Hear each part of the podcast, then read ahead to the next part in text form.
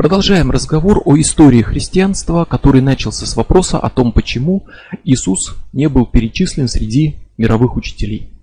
И как раз остановились на том, что вера христианская в современном виде прежде всего сформулирована, создана и распространялась не Иисусом далеко, а апостолом Павлом.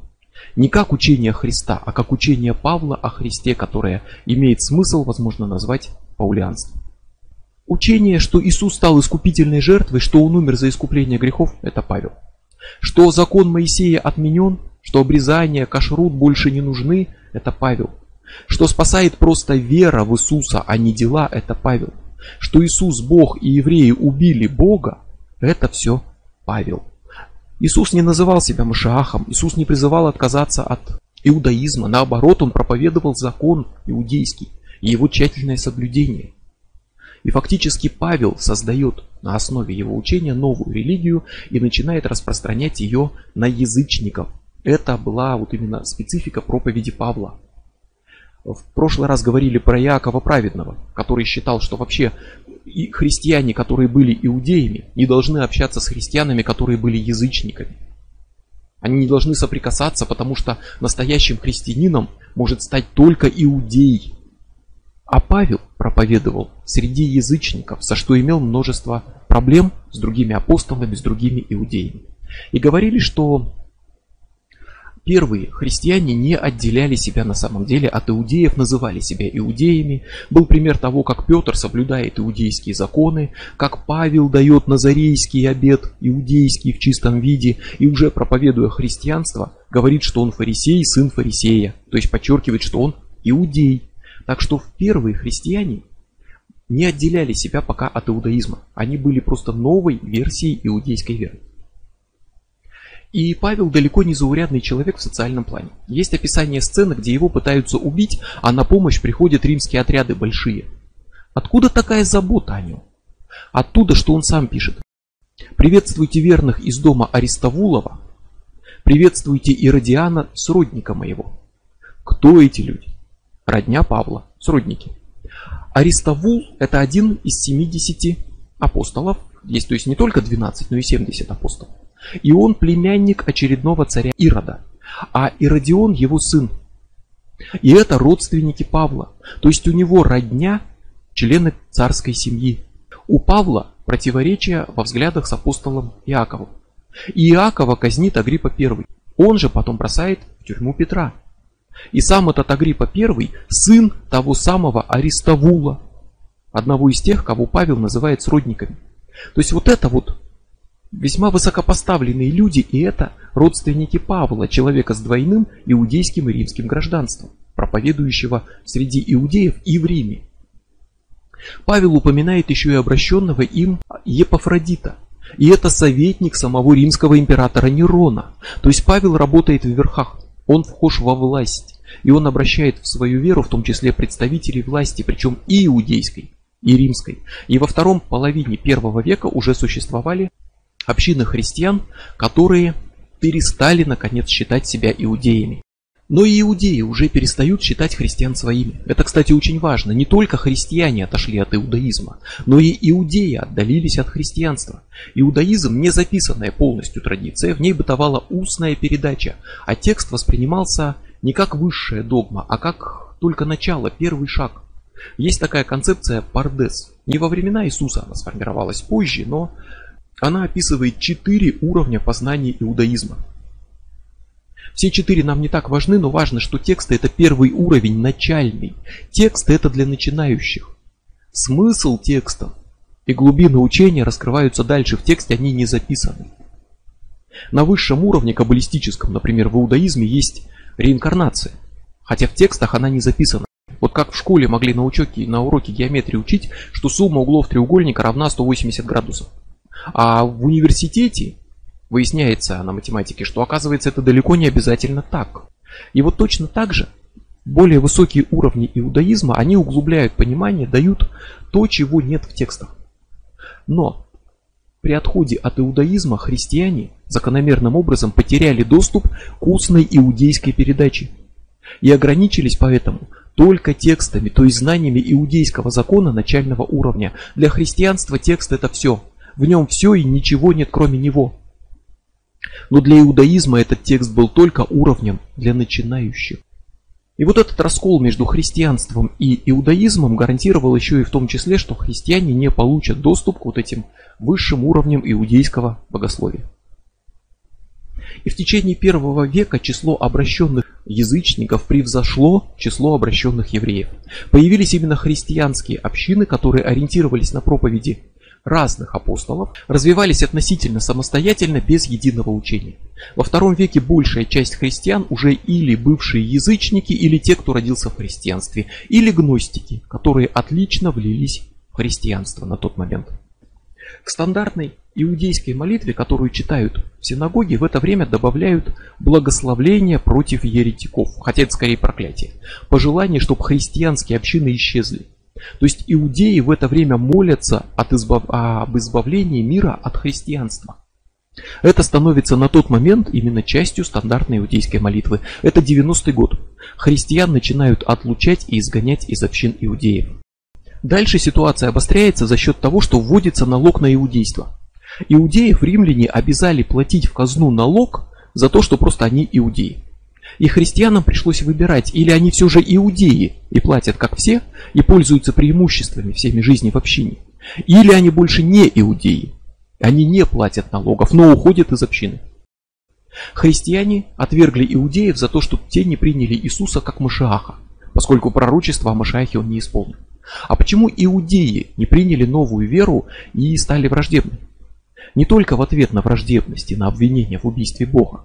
В конце концов, ну сильно ли их волновало обвинение от малочисленной, непризнанной ими группе в убийстве того, кого они сами Богом не признавали, да еще учитывая, что это убийство совершили римляне по римским, по римским законам. Дело не в этом. Дело в том, что был разрушен храм. Иудейский храм это одно место, синагога это не храм, это так просто место собраний.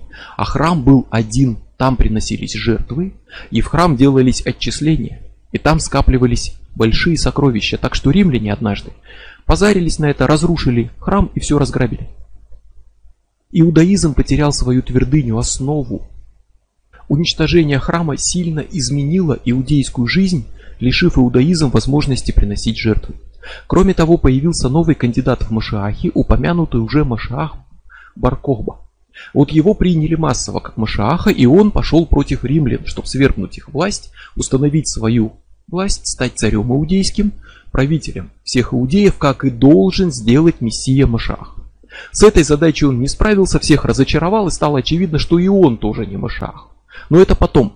А к тому времени иудеи массово вставали на сторону Баркохбы, равно как массово вставали на защиту храма, но не те иудеи, которые приняли христианство. Для христиан разрушение храма казалось исполнением слов Иисуса, который говорил, что храм будет разрушен. Да, вот все верно, храм разрушен. Это событие они сочли желательным, сочли доказательством правильности их веры. С Баркохбой вышло сложнее. Одни иудеи верили, что Баркохба это новый мышах, Зря верили, как потом станет понятно. А другие, ставшие теперь христианами, что Машах это Иисус, хотя он и не стал царем и не принес новый мир. Две группы в равной мере теперь говорят друг другу, вы отрицаете приход Машиаха, вы неверующие. Машиахи разные, а претензия одна. Отказ христиан участвовать в восстании Баркохбы, равно как их отказ встать на защиту храма, выглядел для многих иудеев чистым предательством своего народа. Христиане стали враждебны к иудеям, а иудеи к христианам. Так что еврейские христианские общины успешно себя изжили и исчезли во втором веке окончательно. Второй век – это время, когда написаны Евангелия, когда христианство отделяется от иудаизма, становится полностью независимой верой, от иудейского учения сохраняется только вот этот начальный уровень тексты, и христианство принимает по большей части позицию Павла как основу своего учения. Паулианство утвердилось. Третий век. Христианство более-менее сложилось в единое учение, почти не связанное с иудаизмом, ну, кроме как историческими корнями, но именно единым все, равно не стало. Если бы стало, не пришлось бы потом созывать собор и решать, собственно, проблемы и противоречия. Но это то, что касается иудаизма. С Римом вышло сложнее. В Рим стремился Павел. Но там тоже не все прошло гладко. Напомню, сначала римляне уничтожали первых христиан. Потом приняли идею веротерпимости. Потом приняли христианство как государственную религию. А потом христиане уже, в свою очередь, уничтожали последних римских язычников.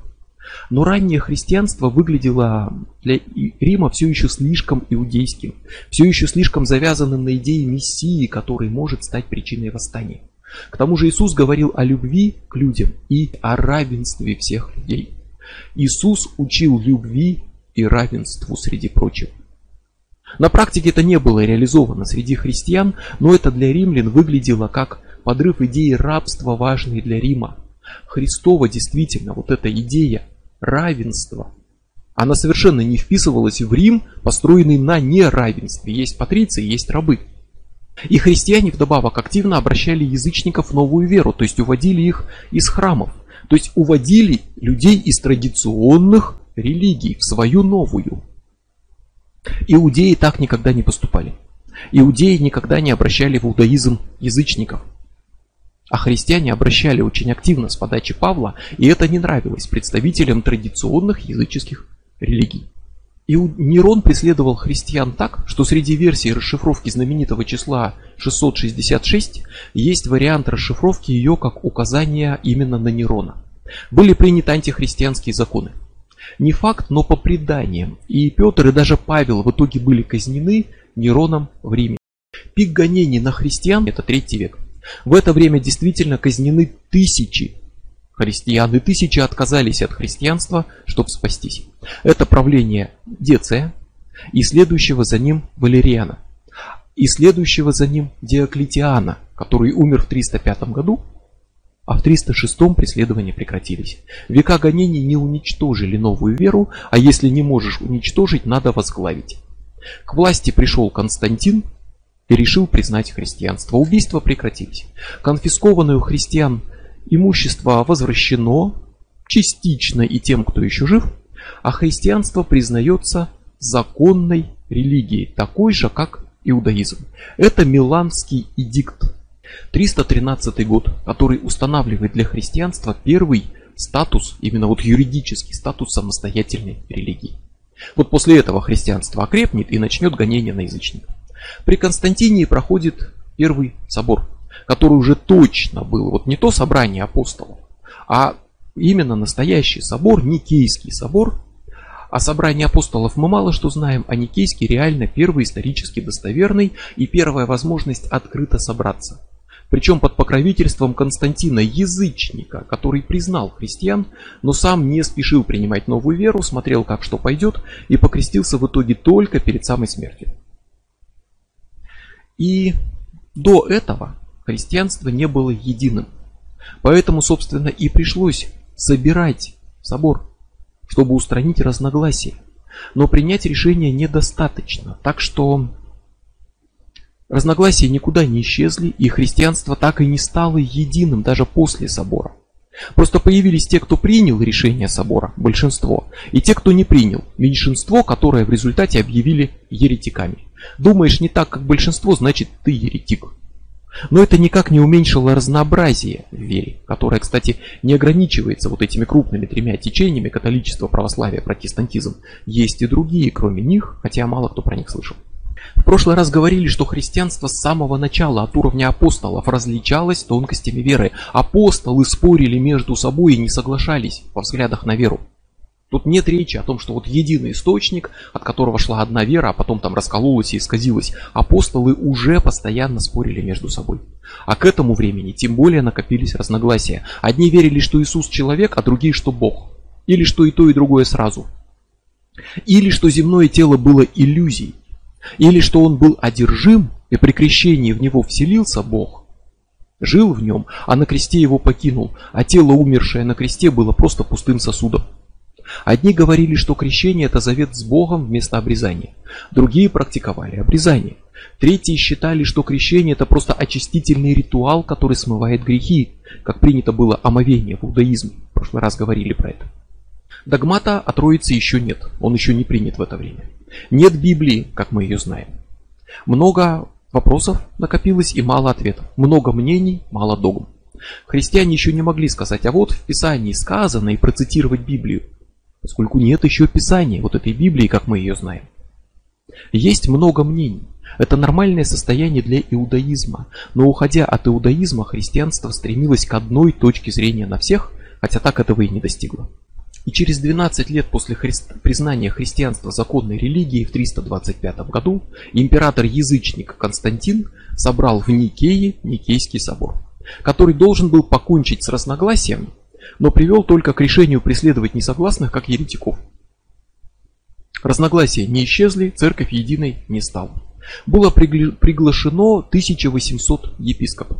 Прибыли по одним данным где-то 250, с сопровождением, с учениками, со слугами на три месяца жизни за счет императора.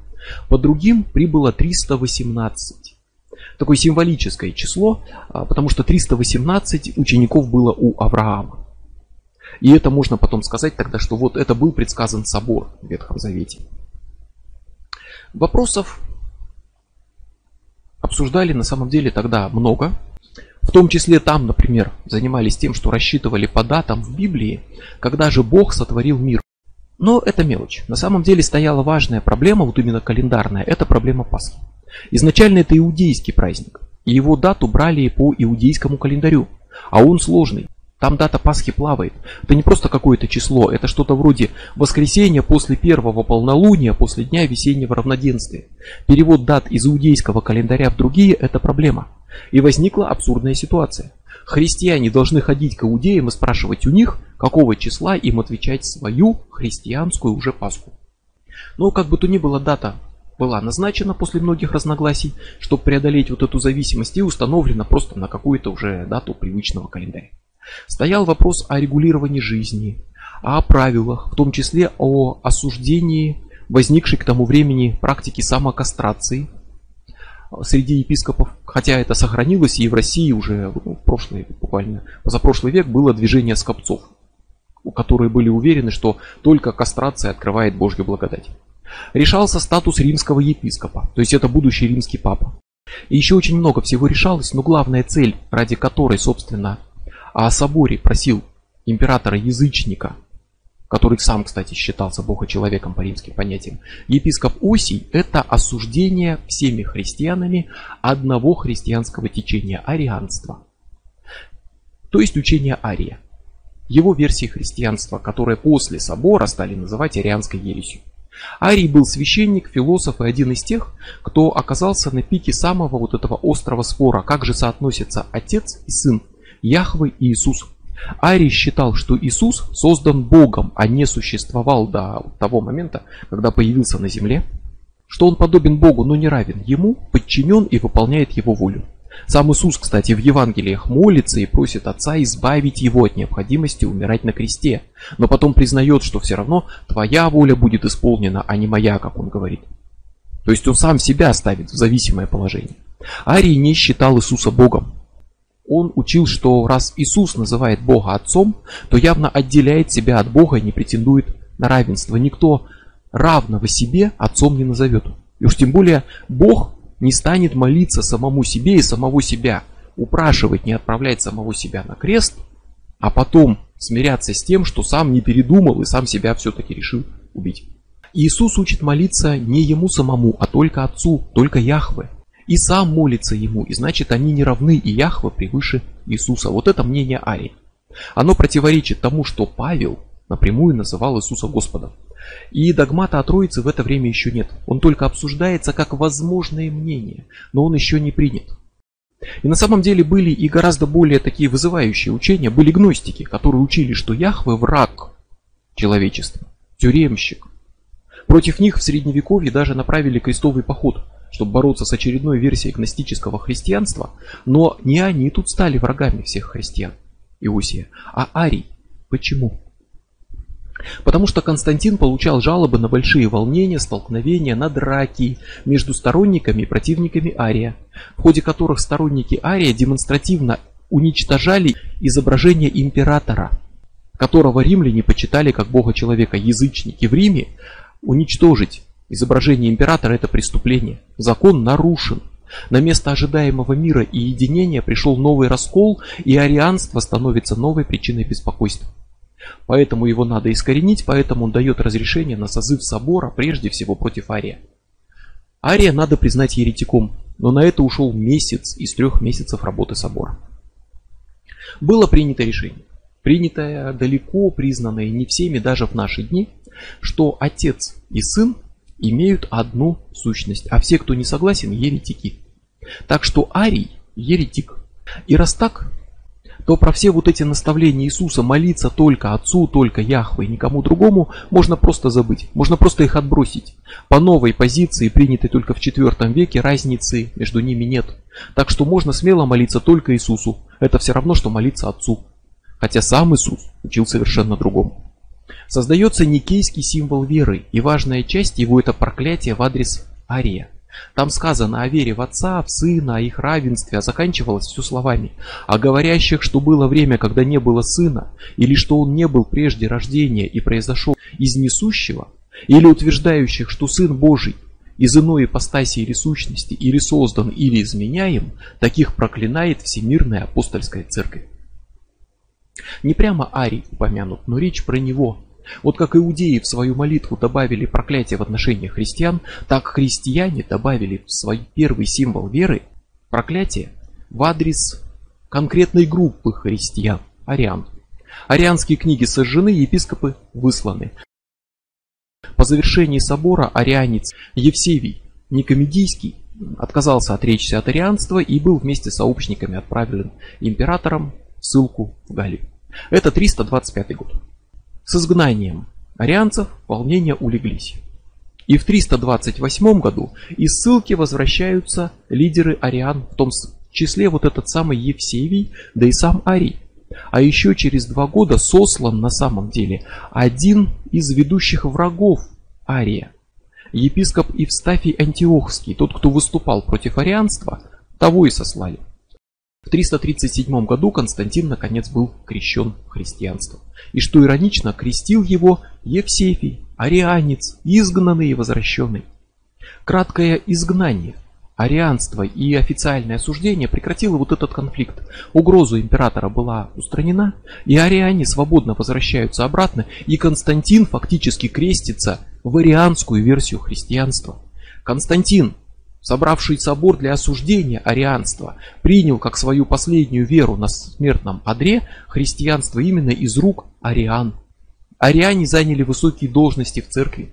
А чуть позже уже арианин и вроде бы по мнению прошлого собора еретик Евсевий сам собирает собор, на котором уже он осуждает инаковерующих как еретиков. То есть в это время на самом деле, несмотря на формальное принятие символа веры и осуждения, по сути, Высокие позиции в церкви занимают все еще те, кто отказывается принимать Иисуса как Бога.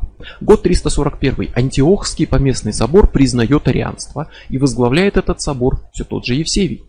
Отличие между соборами в том, что вселенские признают все церкви, а поместные не все. 361 год. Император Юлиан, прозванный Юлиан Отступник за верность язычеству и отказ принять христианство, последний император-язычник, по сути сохранивший верность традиционной религии своего народа, признает арианство законной разновидностью христианской веры.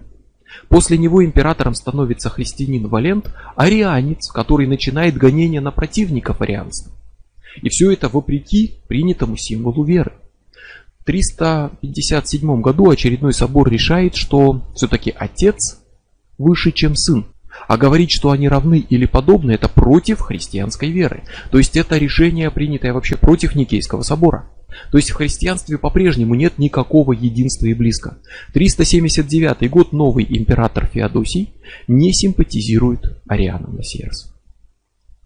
И снова начинаются преследования ариан. И собирается новый собор, чтобы их осудить. А решение собора 357 года, предыдущего собора, официально объявляется богохульным. Но ариане существовали еще века, став началом антитринитаризма. То есть отрицание Троицы, что всегда было и сейчас распространено в основном среди э, протестантов. Отголоски арианства находят в первых текстах обрядов русского христианства. То есть, напомню, Русь крестили не в православии. Христианство раскололось уже после того, как Русь приняла христианство. То есть, когда Русь крестили, не было еще православных и католиков, и Русь принесла, приняла восточное христианство и использовала обряды, именно какие-то обороты, формулировки арианского как раз толка. То есть того христианства, которое отрицало божественность Иисуса. И все это показывает, что разногласия были не только до Никейского собора, но и после него никогда никуда не исчезали. Спорили апостолы между собой, спорили соборы. Христианство никогда не было одной верой с одним учением и одним мнением, которое принимают все и от которого нет отклонений. Но вернемся на Никейский собор. Один из вопросов – это вопрос о роли папы, римского епископа. Разные церкви возводят свою родословную к разным апостолам, и католики обосновывают свое превосходство над всеми остальными христианами тем, что они идут от Петра. Могут назвать прямую линию, кто кого рукоположил епископы, от Петра до нынешнего папы. А в Библии Иисус говорит Петру, что даст ему ключи от Царства Небесного. Поэтому Петра рисуют с двумя ключами. То есть Петр получил ключи от Царства Небесного и был назван камнем, на котором основана церковь. Так что Петр глава церкви, все в его руках, а папа потомок Петра, тот, кто от него принял эти самые ключи. А потому самое правильное христианство с точки зрения католичества католическое. Но это потом. А пока центр христианства это прежде всего Рим. Хотя Рим не был первой христианской страной на самом деле, еще до Миланского эдикта Армения приняла христианство как государственную религию. 301 год решение Тиридада III делает армян именно первым христианским народом в мире. Но все же Рим это второе такое государство и первое по значимости. Началось все в Риме. Павел шел, как римский гражданин, проповедовать именно в Рим. Соборы проходили в Риме. Первый собор провел римский император. Все решали римские императоры, и Рим претендует на то, что римский епископ самый главный. Это мнение уже первых веков христианства, и его, конечно, тоже принимают не все. На Никейском соборе было не так много представителей именно Рима. Люди съехали со всех христианских земель, а их куда больше уже было, чем только Рим. Там были представители Греции, Египта, Турции. Странно звучит сейчас про Турцию, она давно мусульманская, но центр православия Константинополь, как обычно говорят. То есть а современное его название Стамбул, это Турция. Так что Турция это изначально христианская страна, так же как Афганистан изначально буддийская. Обсуждения шли на греческом языке, а не на латыни. Так что не факт, что представители Рима вообще могли нормально поучаствовать и хорошо все понять. Это давало преимущество грекам, ставило всех прочих в неудобное положение, но даже в таких условиях было решено, что епископ Рима и земля Израиля должны считаться занимающими особое почетное положение в христианстве. И были установлены четыре метрополии, епископы которых получают преимущество. Прежде всего это Рим, а кроме того это метрополия Александрийская, Антиохская и Иерусалимская. Вот их епископы получают преимущество. Их тогда всех называли папами, а первый среди них это римский. Собор 381 года Константинопольский снова собран для того, чтобы осудить тех, кто, собственно, верит иначе, и под осуждение попало несторианство. Вера в то, что Иисус был и Бог, и человек, но не слившиеся вместе. И одновременно попало под осуждение монофизитство. Это учение тех, кто не просто согласился, что Иисус был Богом, но и считал, что Иисус был только Богом, но не был человеком.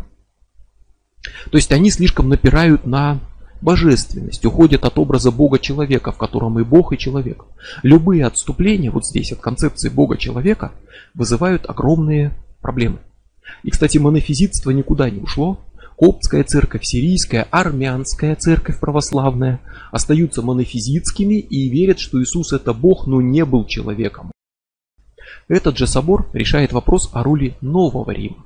Так называют Константинополь. Еще император Константин признал его второй столицей своей страны, восточной столицей, поскольку править большой территорией из одного места было сложно.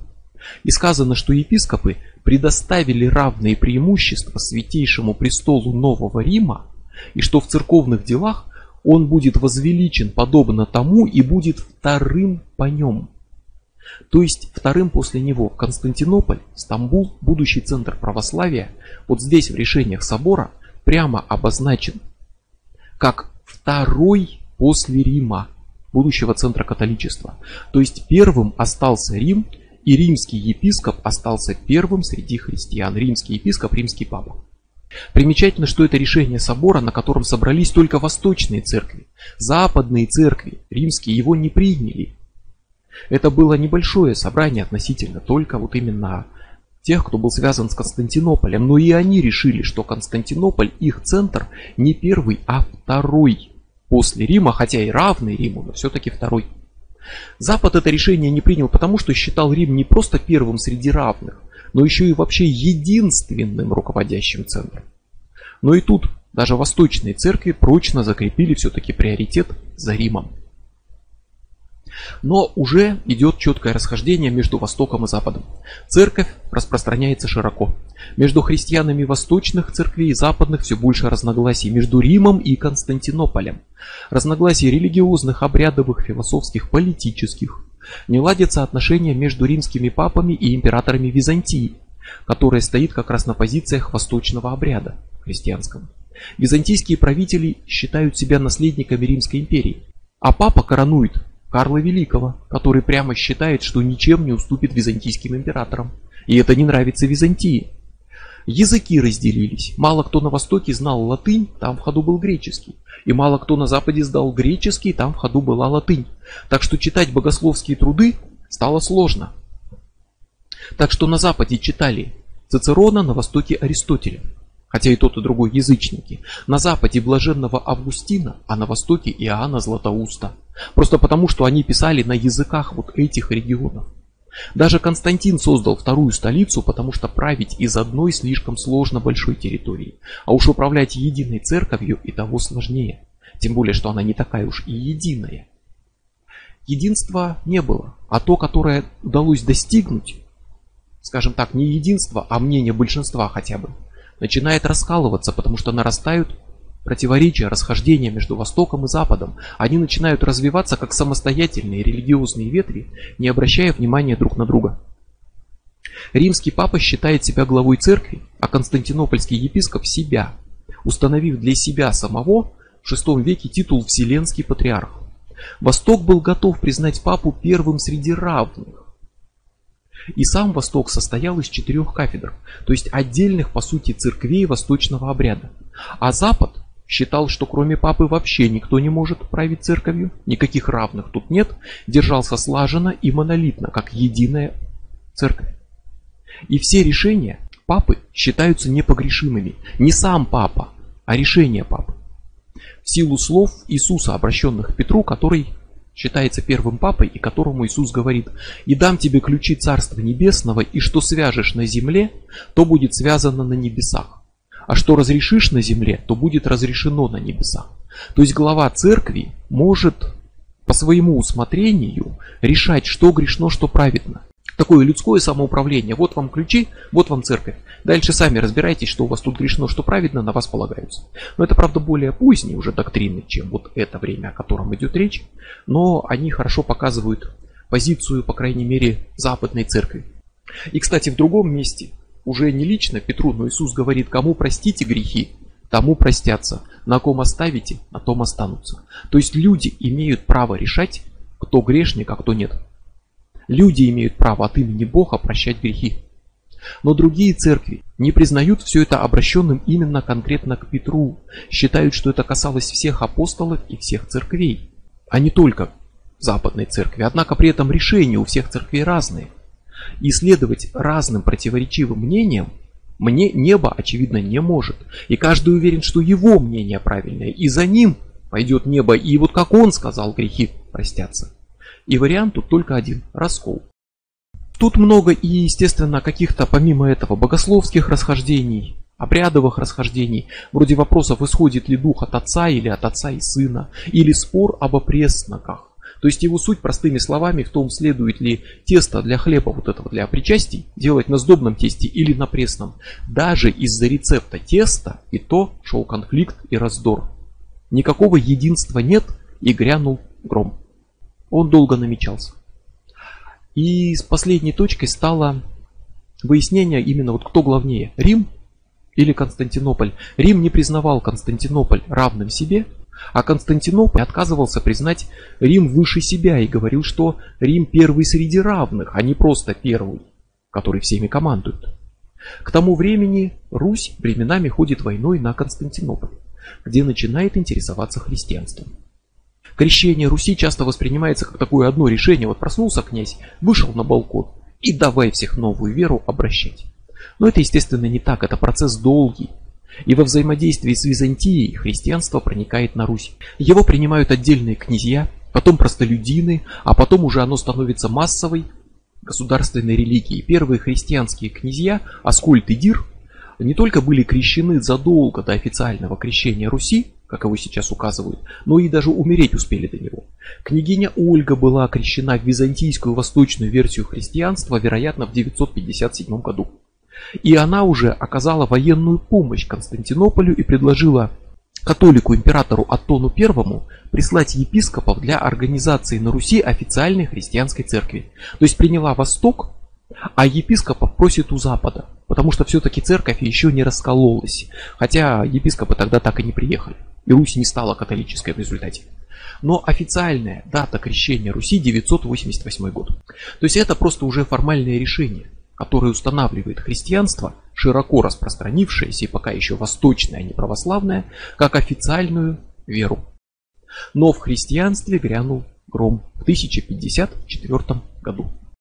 Посланцы Рима отлучают от церкви неподчинившихся Риму епископов. В ответ на это восточный патриарх созывает собор, из именно вот этих отлученных епископов и отлучает от церкви самих римских посланцев. Вопрос долго зрел, и решился в результате за пять теплых летних дней. Христиане отлучили друг друга от церкви, Восток пошел своим путем, Запад своим. Вот так Запад стал католической церковью, а Восток православной. Так каждый лидер смог объявить себя главой церкви, своей церкви, образовавшейся при, при расколе. И вот так православной стала Русь. Она была страной, принявшей восточное христианство, а соответственно восточное стало после раскола православным. И в принципе на тот момент, кстати, все довольны, и мало кто вообще этот раскол заметил. Раскол уже был по факту, а последние формальности ничего не поменяли.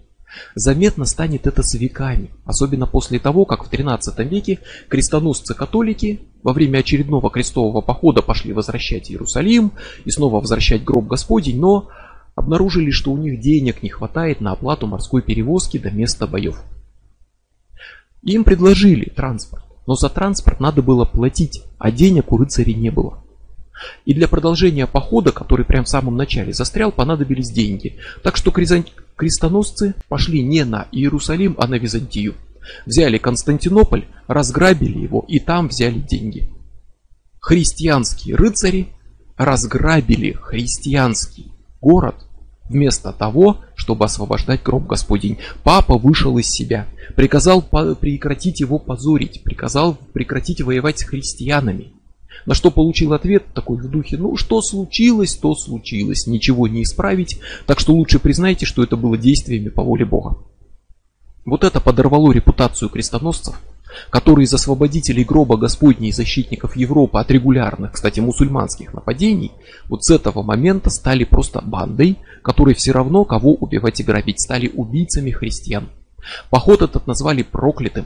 Отношения между католичеством, которому принадлежали рыцари, и православием, которому принадлежал разграбленный Константинополь, рухнули.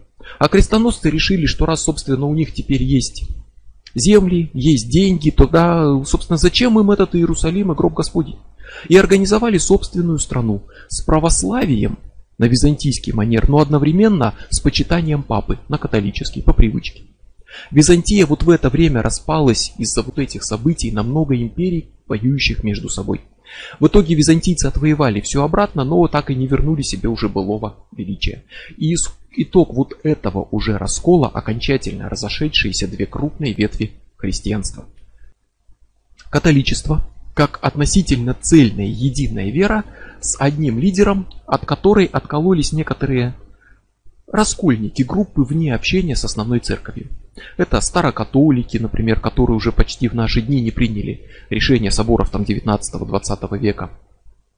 Вот среди них, кстати, догмат о непогрешимости решений римского папы, догмат о непорочном зачатии Девы Марии и так далее. Там англиканство откололось. И тут есть еще некоторые такие полностью отрицаемые католиками гностические католические церкви, церкви, которые объявили о своих собственных папах, которых называют антипапами и так далее, но по большей части это одна единая цельная католическая вера с одним лидером. И отдельно от нее православие. Изначально еще в варианте восточного христианства, поделенное на несколько кафедр, состоящее поэтому в результате из многих церквей, автономных, которые свои внутренние вопросы решают самостоятельно, и автокефальных, полностью самостоятельных, которые вообще мнение других православных церквей не спрашивают ни о чем и имеют своего лидера. И вот поверх этого опять-таки множество непризнанных церквей вне общения и так далее. И список признанных и непризнанных тут тоже не один, потому что разные автокефальные церкви могут признавать разные наборы других автокефальных церквей. То есть в православии еще изначально, еще до раскола со, со времен восточного христианства много церквей и много лидеров. Ну а в итоге в число вот этих ведущих течений христианства добавился и протестантизм, который начался с протеста против того, что делают папы, а со временем стал началом множества новых христианских церквей, совершенно также не согласных друг с другом, а также началом этапа уничтожения произведений искусства, витражей, попыток искоренить яркие цвета, красивую одежду и временем самого лютого гонения на колдовство. Вот это вот костры, люди в мрачных серых одеждах, которые уничтожают все, что бросает тень на церковь, это кажется средневековьем. Но на самом деле это протестантская реформация 16-17 век. На самом деле средневековое католичество было очень уверено в себе и порой было не против посмеяться над собой. На страницах книг того времени, в том числе религиозных, полно маргиналий, рисунков, которые не связаны с текстом, и просто ну, человек переписывал текст, рисовал какие-то картинки, там, отдыхал таким образом. И там много оставленных переписчиками книг, монстров, чертей, сексуальных сцен, в том числе с участием, например, священников или нечистой силы, которые соседствуют с текстами святых книг. Европейских средневековых католических книг. Мало того, католики пародировали сами себя. С 13 века они проводили, например, все пьянейшие соборы – то есть их бог это отче Вах, сущий в вине, у которого просят «Хмель наш насущный дай нам на день сей и оставь нам закусить, как мы оставляем собутыльникам нашим». То есть католики сами пародировали свою религию, проводили пародийные литургии, в честь языческих богов в том числе. Придумывали пародийных святых. Например, существовало житие святой Сельти, которая прожила праведную жизнь, не богохульствовала, не прелюбодействовала с чужими женами, но приняла мученическую смерть. Она была зажарена на раскаленной сковородке. И ее напрямую сравнивают со святым Лаврентием, настоящим святым, которого вот собственно так примерно казнили, и подчеркивают, что селедка куда более святая. Вот это реальное средневековое католичество. Все вот эта мрачность, уничтожение произведений искусства и повальные костры, это вот больше как раз ранние протестанты. А вот эту идею всепьянейших соборов привез потом в Россию Петр I. Он не придумал, он привез из Европы и провел множество своих всепьянейших соборов, где все носили нецензурные матерные имена и чины, где вместо вопроса «веруешь ли ты?» спрашивали «пьянствуешь ли ты?», где пародировали церковные праздники, где все кончалось попойкой, а Лефортов дворец осветили водкой и табаком во славу Бахуса. Такие самопародии, они достаточно легко шли в католичестве как шутка. Ну, просто люди веселятся, смеются, сами священники могли в этом участвовать. В России с этим оказалось сложнее. Православные в России серьезнее гораздо относились к своей вере. И вот такие вот пародии не приветствовали, так что на Петра начали коситься и называть его царем антихристом. А вот протестанты как раз таки потребовали абсолютнейшей строгости. Они отнеслись еще серьезнее, прямо таки траурно серьезнее. Они потребовали отказаться от ярких красок веселья, уничтожить витражи, сжечь все картины, на которых обнаженные тела. Вот эта мрачность и строгое ориентирование на демонстративную праведность, когда красный камзол или небесно-синее платье кажутся вызовом, которое вовлечет во грех, уведет от веры, богохульством. Вот это протестантская реформация. И самые яркие костры для ведьм – это тоже протестантская реформация. К счастью, это быстро прошло, относительно быстро, за пару веков. И, кстати, движение Розенкрейцера, одно из ведущих в оккультной истории Запада явлений, это тоже, с другой стороны, протестантская реформация. Но вернемся опять назад во времени. Во втором веке появилась мысль, что сын сотворен отцом, а потом через сына сотворен весь мир – Тертулиан, один из ранних отцов, столпов христианства, жил на границе 2 и 3 века и полагал, что Отец, Сын и Святой Дух едины, но было время, когда не было Сына, пока Отец, собственно, его не сотворил. И Отец сотворил Сына, потому что хотел создать мир. И создал мир через сотворенного им Сына, чтобы Сын потом был новым Богом этого мира. Тут они едины, но не с самого начала. Первым был все равно отец, а потом уже после него сын. Еще один титан христианства раннего, живший в третьем веке, Ориген, считал, что Бог как таковой – это абсолютное единство, и в Отце заключено все, но потенциально. А в Сыне это реализуется. То есть Отец – это замысел, а Сын – исполнение, как потенциальная кинетическая энергия. И когда Отец начал действовать, Бог обрел проявление в новой ипостаси сыне. То есть вот тут серьезные такие богословы пытаются все еще сопоставить отца и сына. И вообще, кстати, идея, что один бог это ипостась другого, это не христианская идея. Так считали египтяне, индийцы. Сехмет это глаз бога Ра. Хепри и Атум – это Ра утром и Ра вечером. Кришна – это восьмой аватар бога Вишну, в котором он ходил по земле. И все аватары Вишну – это один Вишну. Это все его ипостаси. То есть вот эта идея сына ипостась отца, она гораздо более широко распространена. И вот этот самый Ориген славился еще одним смелым мнением, что душа существует до тела, в котором живет сейчас. Душа перерождается в новые тела, и праведные души реинкарнируют в более совершенные формы и могут стать ангелами, а грешные уходят в сторону демонов. Те, кто оказался в аду, могут потом переродиться в раю и наоборот. Жители неба могут умереть и переродиться в аду. То есть у него, как в буддизме, у него в чистом виде учение о реинкарнации. Оно есть не только в восточных учениях, оно есть в иудаизме. Но оно, естественно, христианством было потеряно, потому что христианство отказалось от устной передачи иудейской. Но вот здесь у Оригена не как общепринятое, но как одно из возможных учений есть абсолютно несомненное христианское учение о реинкарнации. Причем в нем не признается перерождение в форме растений или животных, но при этом Ориген прямо, абсолютно недвусмысленно пишет, израильтянин может когда-то попасть в число скифов, а египтянин перейти в Иудею.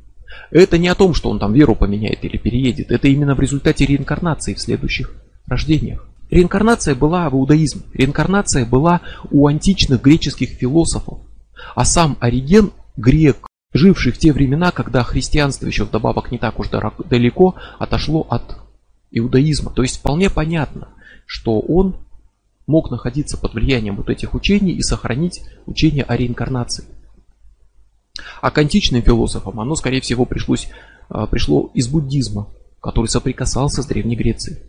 То есть позже сам Ориген немножко отошел от этих взглядов, потому что споткнулся о вопросах. Душа, в конце вот после страшного суда все воскреснут.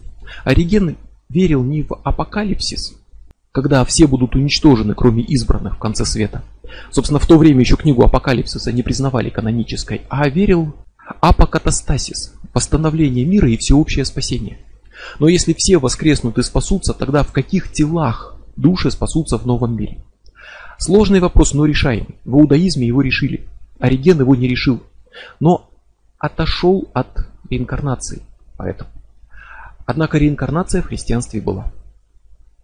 Так вот, собственно, на Никейском соборе осудили Ария, отрицавшего единство отца и сына, а упомянутый Константинопольский собор 381 года утвердил, среди прочего, еще и догмат о Троице, постановивший, что надо верить в единую сущность, в духа, исходящего от отца, в самого отца и сына.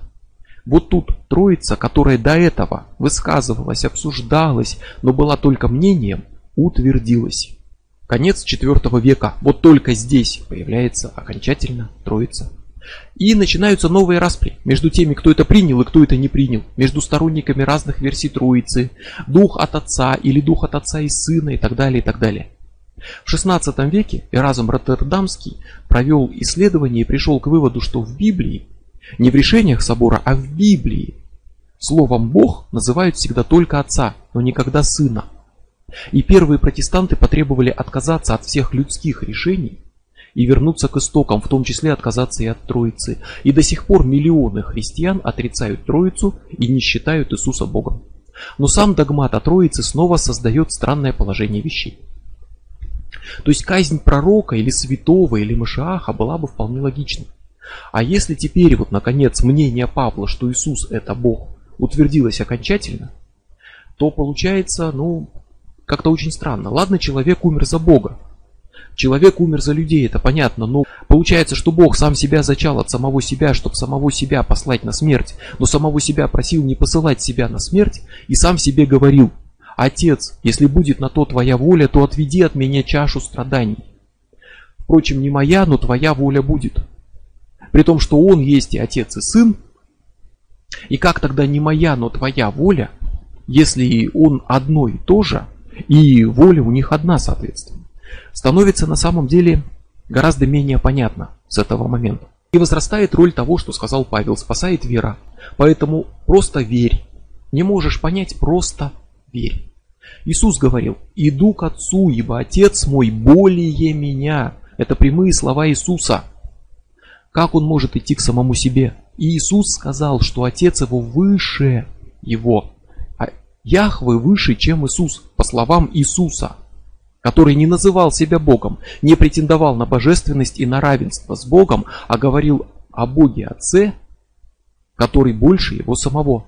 И вот несмотря на это, все-таки принимается мнение, что Иисус и Отец равны, опять-таки вопреки словам Иисуса. Делались попытки отыскать указания на Троицу даже в Ветхом Завете, что очень странно, поскольку уж у иудеев-то точно нет Троицы, и любой намек можно усмотреть только под гонкой под ответ. И в Деяниях сказано, например, «Покайтесь и докрестится каждый из вас во имя Иисуса Христа». Все, никакой Троицы, никаких во имя Отца и Сына и Святого Духа. Апостолы знали Иисуса, но не знали никакой Троицы. Не было у них Троицы. У тех, кто знал именно Иисуса самого. Иисуса, который говорил, что Отец превыше Его, а не равен Ему.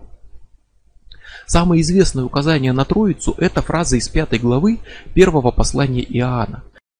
«Ибо три свидетельствуют на небе – Отец, Слово и Святой Дух. И сии три есть суть одно». Вроде бы все это однозначно, но эта фраза имеет собственное название. Даже в науке Иоаннова вставка. Это самый яркий, академически изученный и достоверный пример поздних добавлений в текст Библии. Этих слов нет в ранних оригиналах текстов. Их нет нигде до IV века, до принятия догмата о Троице. Сначала принимают решение, что Троица существует, а потом появляются эти слова в Библии. В латинском издании. Библии VI века их нет. В VIII веке их нет. В переводах на многие языки, включая славянский, этих слов нет в XV веке. В вульгате, стандартной латинской Библии, эти слова появляются после XVI века. Русская и Елизаветинская Библия на церковно-славянском XVIII века нет этих слов. Первый синодальный перевод, который в ходу до сих пор был сделан, в 1820 году и сделан с греческого текста, в котором эти слова были. И вот в синодальном они есть. То есть вот это прямое указание на Троицу в Библии, в русской Библии, общепринятой, появилось только в 19 веке. А самое раннее использование этих слов это не Библия, а книга 4 века «Апологетика против пелагиан». Вот вероятно с нее это началось, а потом эти слова дописали в Библию. И сейчас их убрали из очень многих мировых переводов Библии, куда она проникла, поскольку слишком хорошо уже понятно, что эти слова дописаны задним числом, чтобы обосновать учение о Троице. И фактически это значит, что текст Библии меняется, а значит считать его Словом Божьим, в котором все правда, невозможно. Уже видно, что какие-то слова все равно сомнительные, значит любые могут быть сомнительными. Хотя не факт, что это прямо прямая подделка. По одной из теорий это было что-то вроде пометок на полях. То есть кто-то сделал комментарий на полях к Библии, делая отсылку к вот этой вот апологетике против пелагиан, упомянул слова из другой связанной книги, так часто делается, чтобы вот именно связать информацию, а потом по какой-то причине кто-то из переписчиков, потому что все переписывали от руки, не разобрался и вписал эти слова прямо в текст, делая очередную копию с копией. И это не единственное изменение на самом деле в текстах Библии. В словах «одного тебе не достает, пойди, все, что имеешь, продай и раздай нищим, и будешь иметь сокровища на небесах, и приходи, последуй за мною, взяв крест», изначально нет ничего про крест. Он отсутствует в ранних вариантах рукописей, он дописан задним числом, чтобы указать, что Иисус точно знал, что его ждет распятие на кресте и что за ним идут через крест. Хотя тут он говорит на самом деле, что надо продать имущество и раздать деньги нищим. И только тогда можно идти за Иисусом, и только тогда будешь иметь сокровища на небесах. В этом смысл цитаты. Это очередные слова, где Иисус призывает к добровольной бедности, к отказу от денег и имущества но сосредоточились на словах, взяв крест, которых в ранних текстах нет. Их дописывали, эти слова. Не то чтобы злодей пробрался и все переправил, нет. Скорее всего, это просто проблема переписывания с переписанных копий, когда ошибки копятся и становятся общепринятыми. Это не типография, это от руки переписывали, с переписанного от руки. Даже Винни-Пуха, когда на русский переводили, сократили чуть не половину книги. А что говорить о многих веках, копирование копий с переводов, с других копий, э, перевода с переводов, рукописных переписываний. И тут, естественно, будет множество ошибок. Это проблема переводчиков, вечная, актуальная в наши дни даже. Переводя Алису в «Стране чудес», первый переводчик, который делал перевод на русский язык, назвал ее почему-то не Алиса, а Соня. Соня в царстве Дива. Вот зачем было менять имя Алиса на имя Соня? Непонятно. А в Японии в 19 веке «Войну и мир» превратили в тоненькую книжку о любви на фоне войны и назвали ее «Плачущие цветы и скорбящие ивы. Последний прах кровавых битв в Северной Европе». Вот тут сам бы Лев Толстой не понял, что это перевод его романа «Война и мир» на японский. До 20 века переводчики вообще не столько переводили, сколько пересказывали своими словами. Так что переводчик или переписчик Библии точно так же мог в тексте увидеть что-то, как ему казалось, двусмысленное, неправильное, неточное, непонятное, и дописал что-то, поправил на свой вкус, чтобы было понятнее. Или увидел слова, которые расходятся с э, его мнением об учении церкви, и вместо того, чтобы признать ошибку в учении церкви, поправил ошибку в тексте Библии. А потом это закрепляется. То есть мы можем быть уверенными, что в текстах Ветхого Завета таких поправок нет, потому что есть иудейский Танах. Это один и тот же текст. А иудеи христианские правки в себе записывать не станут. Если их сравнить, правки будут видны. А вот за Новый Завет, где как раз Иоаннова вставка, быть уверенным в точности невозможно. Да и на самом деле в Ветхом Завете появляются проблемы именно при переводе.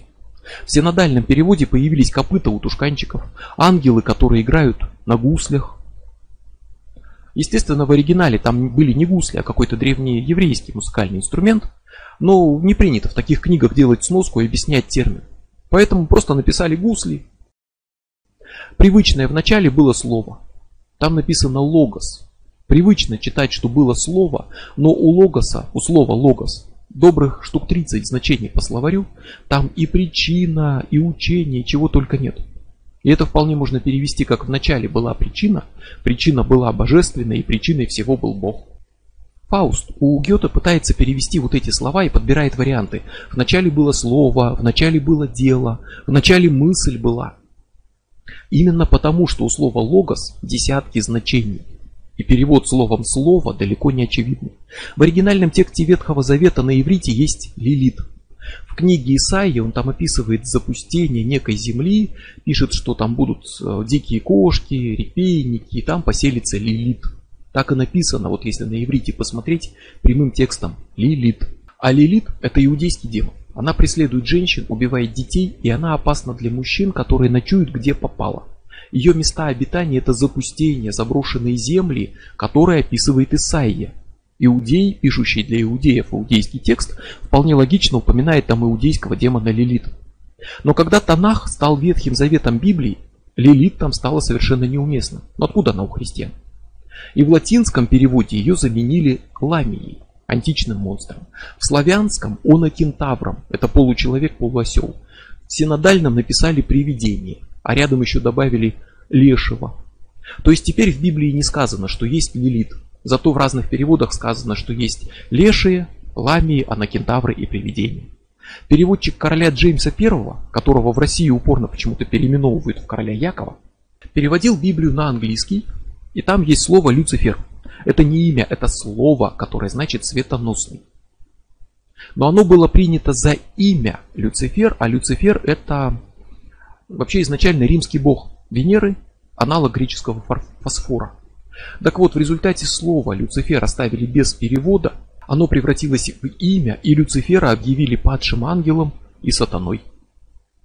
Сатаной светоносным. В Библии его вообще нет, а в первые века христианства слово Люцифер – это несущий свет, светоносный, это почетный титул. Иоанна Крестителя называли Люцифером, потому что Иисус а, сравнивался с солнцем, а Иоанн Креститель как Венера, утренняя звезда, вот приносил свет Иисуса еще до того, как солнце взошло. Позже, собственно, Люцифера, именно как сатану, несущего свет из Библии, убрали, его там больше нет. Но живет по-прежнему представление, что Люцифер это сатана. И новость о том, что Люцифер это римский бог, изначально вызывает огромное удивление, а порой заставляет подозревать римлян в сатанизме. Еще серьезнее проблема подгонки текстов задним числом под новые взгляды, которых не было на момент написания этих текстов. Медный змей, которого нес Моисей, чтобы подгонять змей, именно в пустыне, называют прообразом креста. 318 епископов на соборе Никейском вроде как бы были предсказаны в числе 318 учеников Авраама. Сверх того, например, появились уверения, что Иисус предсказан в истории Ионы. То есть Иону каким-то чудом проглотил кит и через три дня выплюнул живым. Вообще-то киты так себя не ведут. Но в этом начали видеть предсказание воскрешения Иисуса на третий день. И приводить это как доказательство правильности новой веры.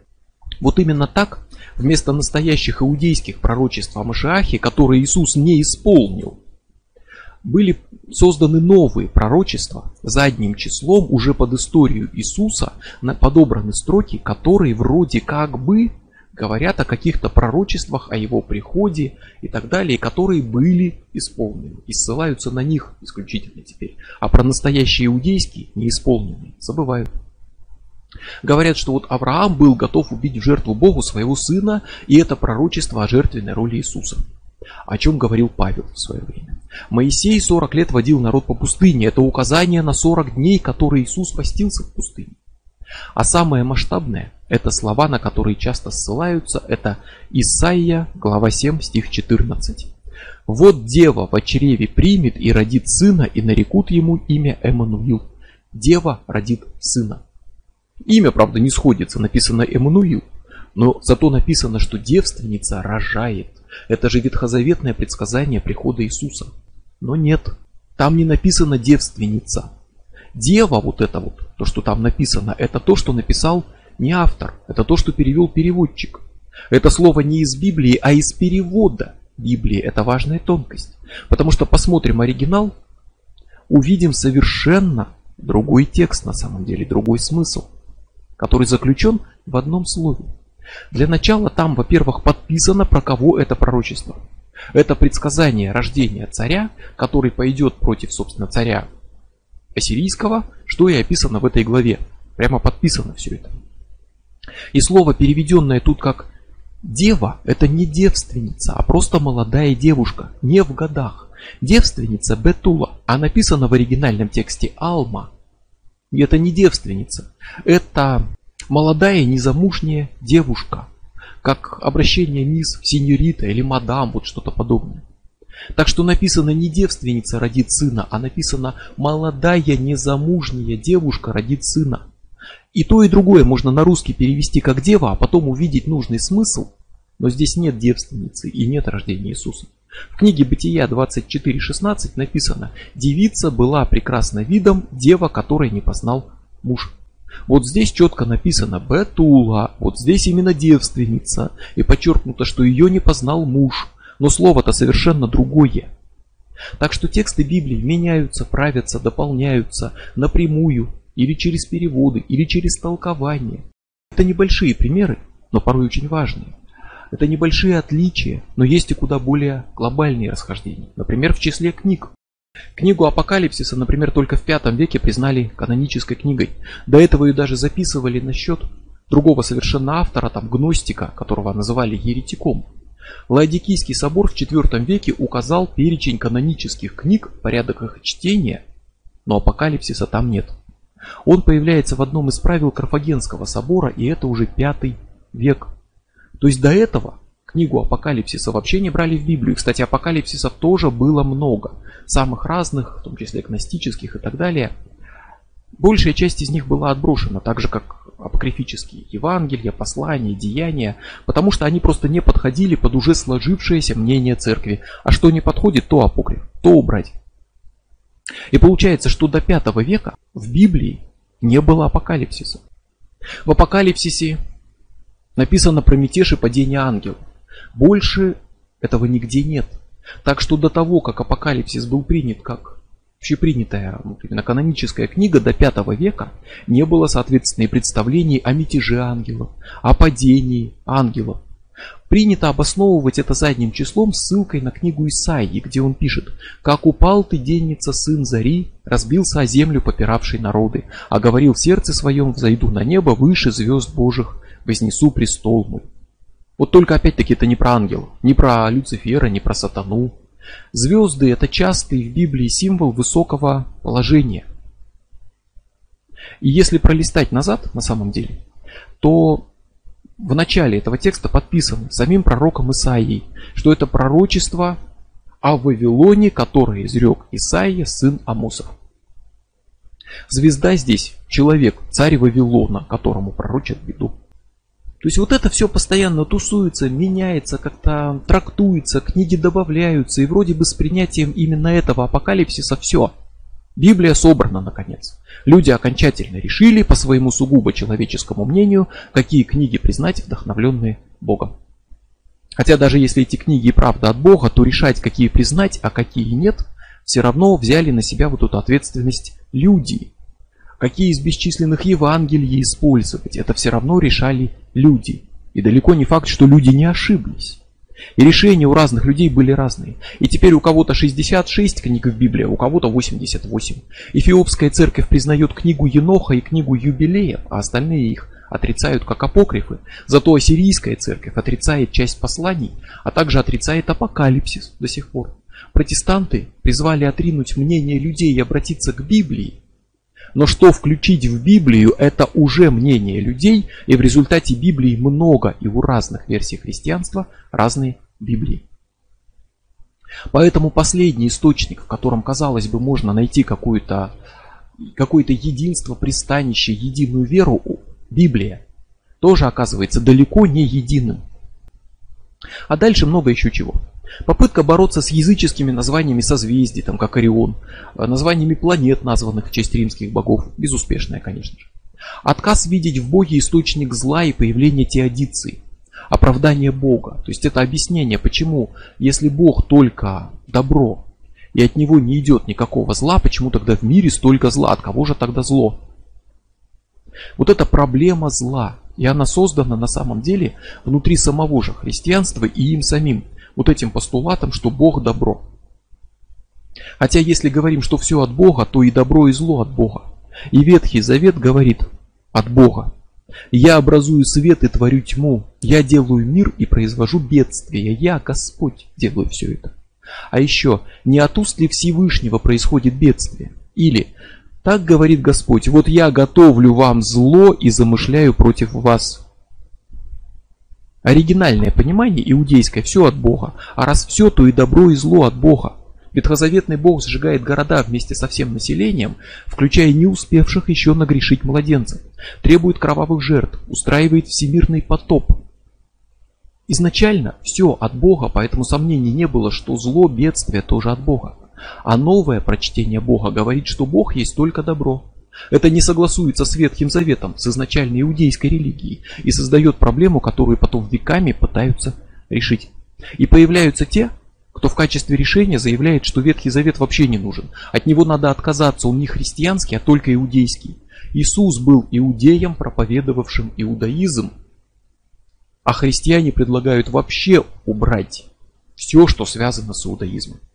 Появляются советы не начинать чтение Библии с Ветхого Завета, читать сначала новый, чтобы установить в голове набор вот именно более поздних концепций, а потом, читая ранние в Ветхом, подгонять их под поздние, иначе одна книга с другой не сойдется. Но если все добро от Бога, то от кого зло? Формируется образ сатаны, новый образ, как врага не только людей, но и Бога, как падшего ангела и правителя ада – как источника зла, греха, как злого антибога и даже того, кто правит ведьмами и заставляет их творить зло. Иудейский сатана в оригинале это ангел, который проверяет людей на верность Богу. В Ветхом Завете он в книге Иова фигурирует, он людям враг и искуситель, но Богу верный слуга. В книге Иова он назван ангелом напрямую, он действует сообща с Богом по его прямому указанию и насылает на его страдания. В пятом веке приняли апокалипсис, в котором сказано, что там сатана низвержен и так далее. Вот только тогда это появилось, а христианский дьявол, как правитель ада, источник греха, как враг Бога, который восстал против него, это уже в чистом виде христианская поздняя разработка. Так что дьявол и сатана это даже не одно и то же на самом деле. Появляются поздние учения о чистилище, мытарствах, обширные пантеоны святых, которые покровительствуют всему на свете и которым теперь молятся. Святым молятся, а не Богу. В том числе святых просят помолиться Богу за человека. Хотя Иисус прямо абсолютно четко указывает, что все просто. Надо молиться Богу Яхвы и никак иначе. Молиться коротко и уединенно а молятся теперь самому Иисусу, в том числе на длинных и многочасовых молебнах. Появляется масса ритуалов, таинств, обычаев, которые, естественно, созданы людьми. Иисус, очевидно, не устанавливал правила крещения, апостолы не венчались и не исповедовались в храме, не носили крестов. Но через многие века камнем преткновения, поводом для конфликта, а то и убийств, становится вопрос, ходить ли на венчании по часовой стрелке вокруг алтаря или против. Это вот одна из э, точек, где разошлись традиционное православие, ну, как мы его сейчас знаем, и старообрядчество. Или вопрос, готовить хлеб пресный или сдобный. И вот тут пора спросить, во всех этих идеях, догматах, построениях, есть какая-то роль самого Иисуса, где он тут, где его учение, где его принципы любви, где его принцип всеобщего равенства, где принцип строгого соблюдения законов Моисея, где пацифизм, где добровольная бедность, где хоть что-то от его учения, от Нагорной проповеди и так далее. Даже начал именно христианство, или все же паулианство скорее, как отдельную религию не Иисус, проповедующий иудаизм среди иудеев, а не знавший его живым Павел, сам себя назвавший его учеником – проповедующий учение о Иисусе среди язычников. И что теперь? Христианство это учение Христа? Нет, во-первых, это множество учений, а во-вторых, учений, созданных по мотивам сказаний о Христе. В нем никогда не исчезал гностицизм, катары, альбегойцы, русские христы, современные гностические церкви. А еще христианские мистические учения, мартинизм, антропософия. Не христианство, но тесно связанные с ним. А еще религии, отколовшиеся от христианства, или как-то происходящие от его идей, бахаи, мормоны, растафарианство, основанное на вере в Бога Отца, но с Африкой в роли земли обетованной, специфическая африканская религия. И даже Вуду, которая так тесно смешалась с христианством в веках вот этого соседства их, так много христианских персонажей приняло в свой пантеон, что в 19 веке папа очередной признал Вуду еще одним течением христианства. Кто-то верит, что Бог Троица, кто-то, что Иисус только человек или только Бог. Кто-то уверен, что Он воскрес телесно, а кто-то, что Он воскрес духовно. Кто-то отрицает крест и существование души, кто-то верит во всеобщее спасение, кто-то крестит, крестит людей один раз, а кто-то многократно. Кто-то и вовсе учит, что Иисус и Христос это разное, что Христос это дух, который воплощается в разных телах, и поэтому он не один что Христосов в мире в любой момент много. Вот это мнение, кстати, Хлыстов. Неофициальный, но, судя по всему, третий по популярности религии Российской империи, гностического христианства, которому принадлежал Распутин. И каждый скажет, конечно же, про себя, что он представитель истинного христианства, а другие еретики, и что его вера истинная, идущая прямо от Иисуса. Но не было никогда одной веры, идущей прямо от Иисуса. Иисус проповедовал иудейский закон, как иудейский проповедник, который иудеев учит иудаизму. У всех его апостолов было разное мнение и разные взгляды, и проповедовали они разное. Павел изменил его учение и сделал новой религией. Но и его мнение признали не все, и христианство всегда было набором близких, но разных учений, объединенных образом Иисуса не основателя, но главного героя этой религии. И сам Иисус к тому, что мы видим вокруг и называем христианством, почти никакого отношения не имеет. И думаю, если бы он из первого века перенесся в наши дни и пришел куда-нибудь там в Ватикан на пасхальную литургию, читаемую на латыни, осмотрелся вокруг, он бы не понял вообще, что это имеет какое-то отношение к его проповеди. Он бы не понял, наверное, что такое христианство и почему его считают Богом люди, которые отринули закон Моисея и его указание молиться только Богу Отцу. И почему эти люди считают себя его последователями, хотя они даже не иудеи. И вот это все огромный, длинный ответ на вопрос, почему я не могу назвать Иисуса одним из мировых учителей. Потому что христианство, да, стало одной из основ нашей жизни, культуры, мировоззрения, даже оккультизма. Это несомненно. Его роль исключительно велика и не подлежит сомнению. Любите вы его или нет, роль его огромна. Вот только Иисус к этому практически никакого отношения не имеет.